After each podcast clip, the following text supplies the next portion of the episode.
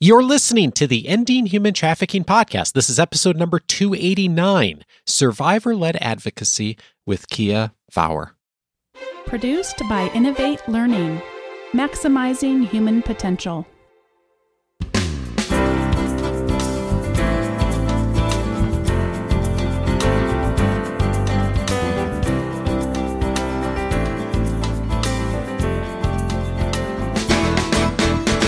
Welcome to the Ending Human Trafficking podcast. My name is Dave Stachowiak. And my name is Sandy Morgan. And this is the show where we empower you to study the issues, be a voice, and make a difference in ending human trafficking. Sandy, of course, one of the most important voices we always have as part of these conversations is the voice and the experience of survivors. I'm so glad to welcome today Keeya Fowler. She is an advocate for victims of sex trafficking globally. She's a has the lived experience as a survivor expert, mentor, and speaker, and author of 1000 Elsewhere, a true survivor story. Keeya, we're so glad to have you with us today. It's my honor to be here. I'm really excited to meet you because Antipas Harris, Dr. Antipas Harris, is the one who introduced us. So big shout out. And he was on episode 275 Reflections on Human Trafficking from a community leader. And he told me that you are a powerful advocacy leader, your voice, your story, and you're just a beacon of light. So let's dig in and tell me a little bit, first of all, about your lifetime goals. Lifetime goals. Wow. You know, pretty simple. I want to make impact in the space against human trafficking. It's simply put, I use my story to do that right now, but really my to continue on this journey of training and directly being involved in the lives of survivors. And so that's it's simply put, I could do this for the rest of my life. And you told your story in a book called 1000 Elsewhere, a true survivor story. How did you choose the title 1000 Elsewhere?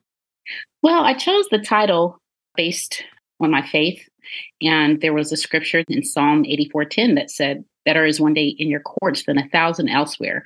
I'd rather be a doorkeeper in the house of the Lord than dwell in the tents of the wicked.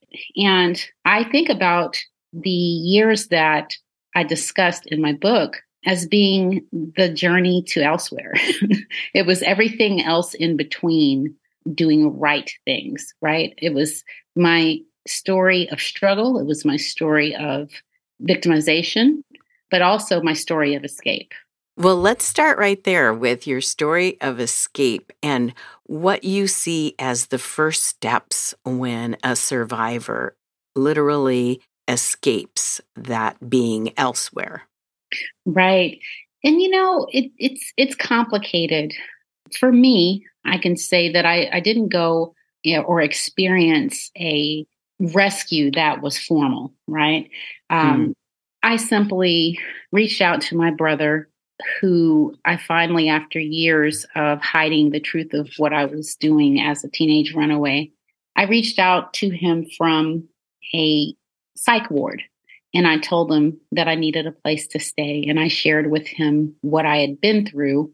And he drove from Dallas, Texas to Elizabeth, New Jersey to get me off of the 13th floor of the Elizabeth Emergency Care Unit. And I started my life over again at his house, right? And so back then in 1997, there was no program to rescue someone out of human trafficking. They didn't even call it that then. There was no terminology other than juvenile delinquent and prostitute. And so it's only in recent years that we developed language around sex trafficking, right? And so to give that definition for your listeners who are not aware, of course, sex trafficking is the act or practice of illegally transporting people from one country or area to another for the purpose of sexual exploitation. But this could also happen on the internet, of course. In my case, that was not what happened. Uh, I was a runaway and it happened physically. And you didn't even have to leave the country to be exploited.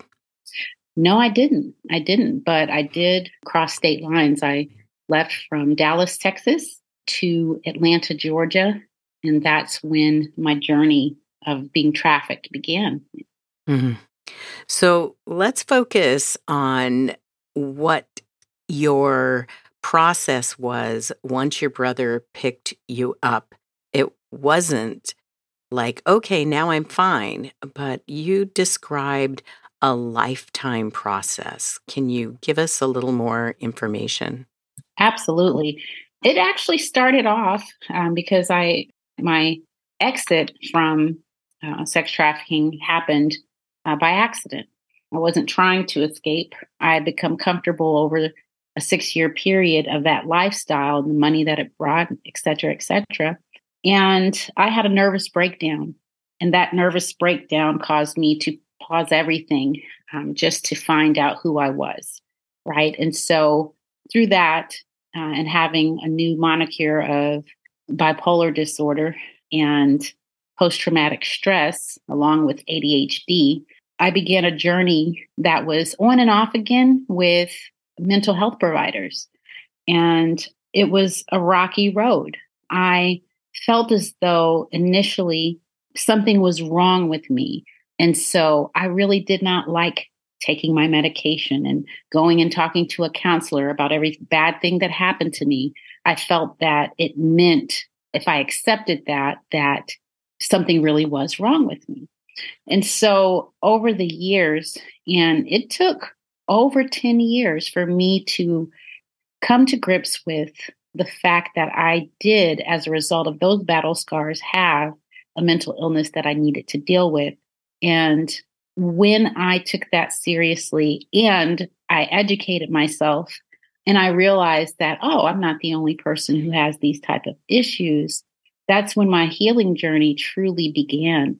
The time in between, I was just trying to go under the radar, unnoticed. I didn't want anyone to know what I had experienced. I was young enough to where I could hide it, quote unquote. So I thought.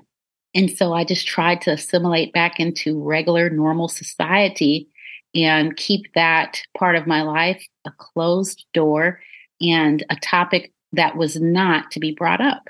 Right. And so, uh, but yes, once I came to grips with the fact that the mental health professionals were there to help me and actually provide solutions like I said, it took me about 10 years to come to that agreement. Then the little changes began to happen. Mm. So we here use the terminology of survivor informed practitioners, professionals, volunteers, and your insight on this process is especially helpful for newcomers who are often expecting um, a 90 day turnaround. How would you advise volunteers who want to get involved in working one to one to serve newly identified victims who are on their journey to survivor? Well, Dr. Sandy, that's a wonderful question.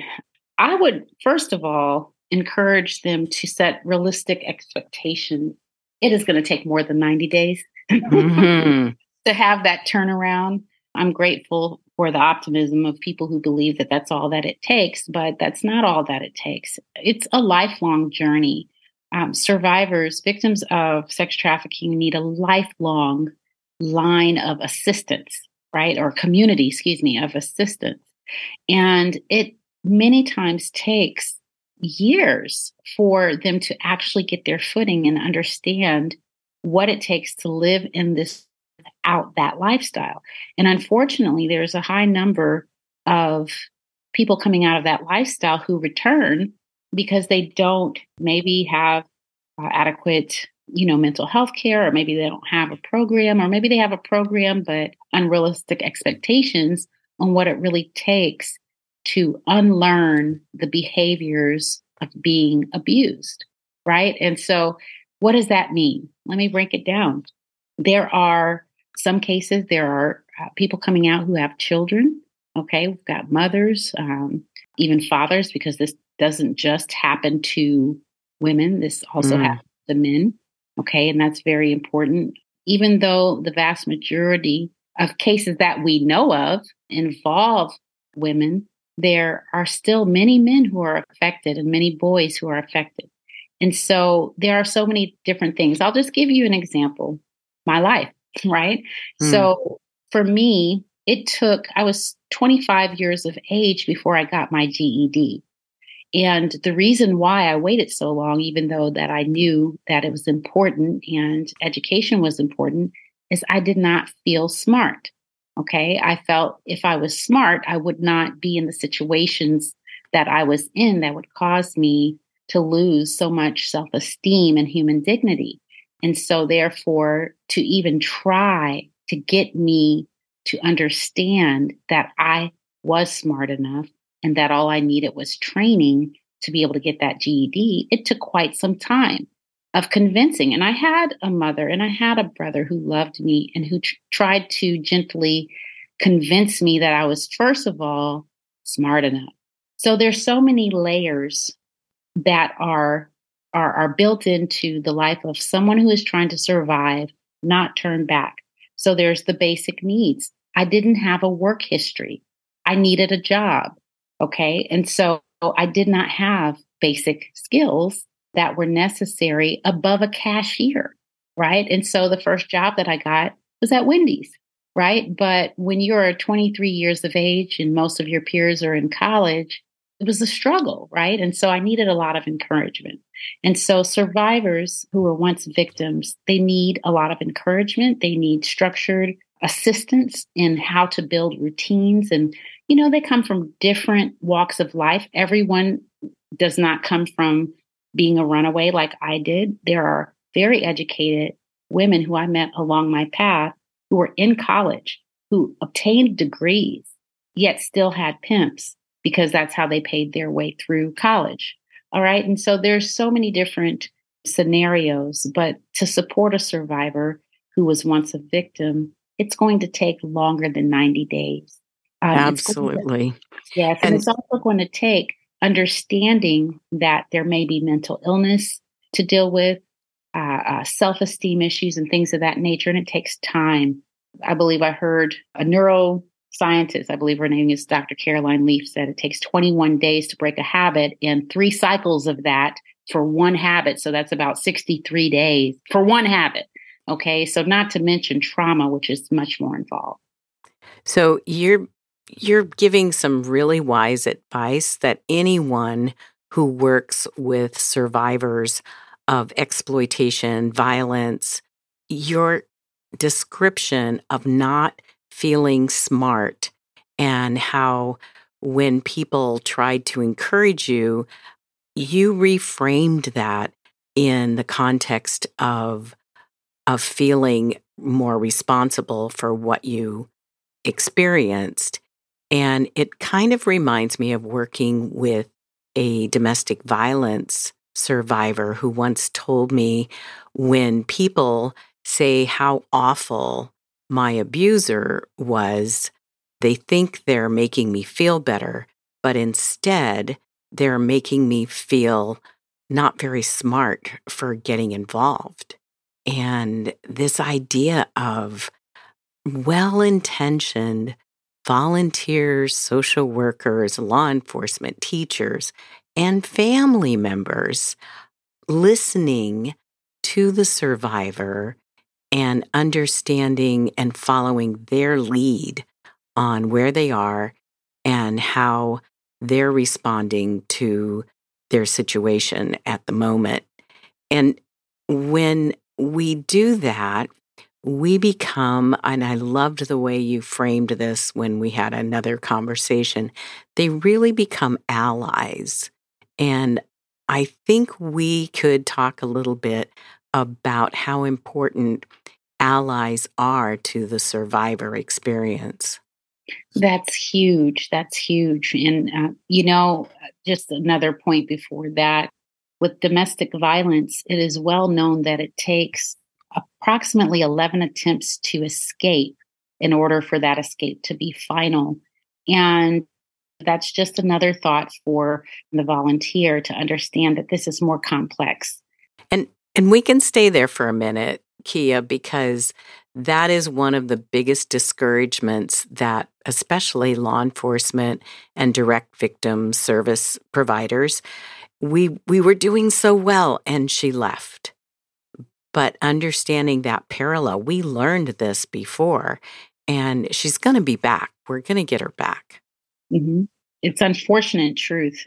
But yeah it's it, it can be very disappointing to see that process um, but i would say stay the course. Stay help those who you can because there are those who do get away don't turn back and i'm a living witness of that.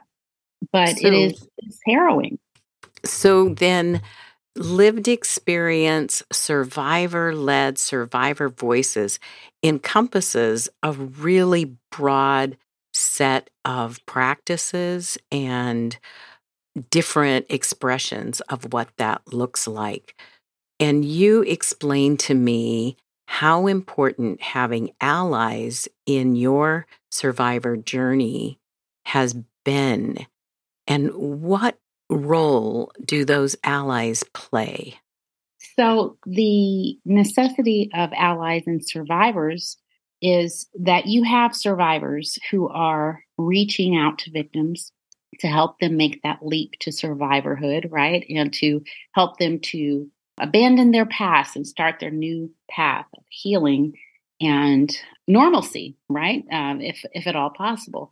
However, they have gone through things that require a lot of sensitivity, a lot of therapy, and new learned behaviors have to be established, et cetera, et cetera. So it's it's quite a task.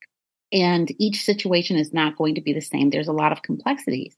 And so you need to have the teamwork of survivors and allies because the survivor can identify on I would say an emotional level and a lived experience level, but then you have the ally who brings another set of skills. You need to be able to have someone to come in who does not have the emotional attachment to be able to guide through the process. I can say just for me, I can only speak for myself as a survivor in the space, helping other victims cross that threshold uh, working directly with that population, it's very important to them to know that I do have a clue about what they might have experienced.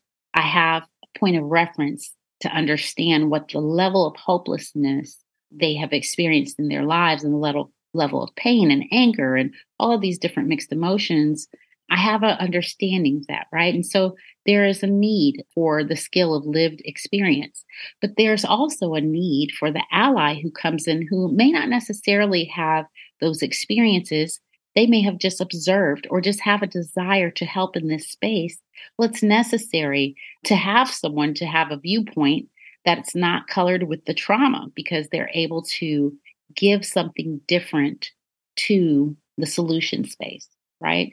And so yeah. that's as sensitive as I can explain it, but they both play a role and, and really need to work together. And it shouldn't be like, I'm sorry, I might date myself. Move over, bacon. Here's something leaner. Uh-huh. oh my gosh, I haven't heard that in years. Thank right, you. I'm dating myself, but oh. you know, it shouldn't be that. It should be okay. We need everything on the plate. Oh, that's so good.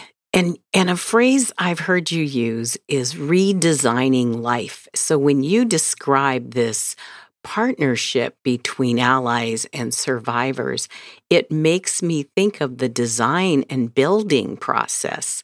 Lots of times people use terms like rehabilitation, which I do not like, but this idea of redesigning, you need construction workers, you need an architect, and there is a time element in a redesign that is not going to happen as we started in our conversation at the beginning in a 90 day program. So, what do you see for your life moving forward and your goals? Absolutely. Well, in my redesign, my redesign, it really has to do with my interpretation of healing. It has to do with my interpretation of um, helping. And so there are a lot of, I would say, radical acceptances of, along the way that I have to realize that I still have triggers.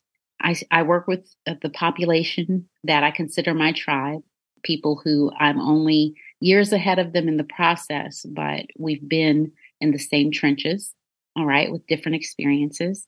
And so redesign for me looks like okay therapy is going to be a part of my life just as much as my nail tech is.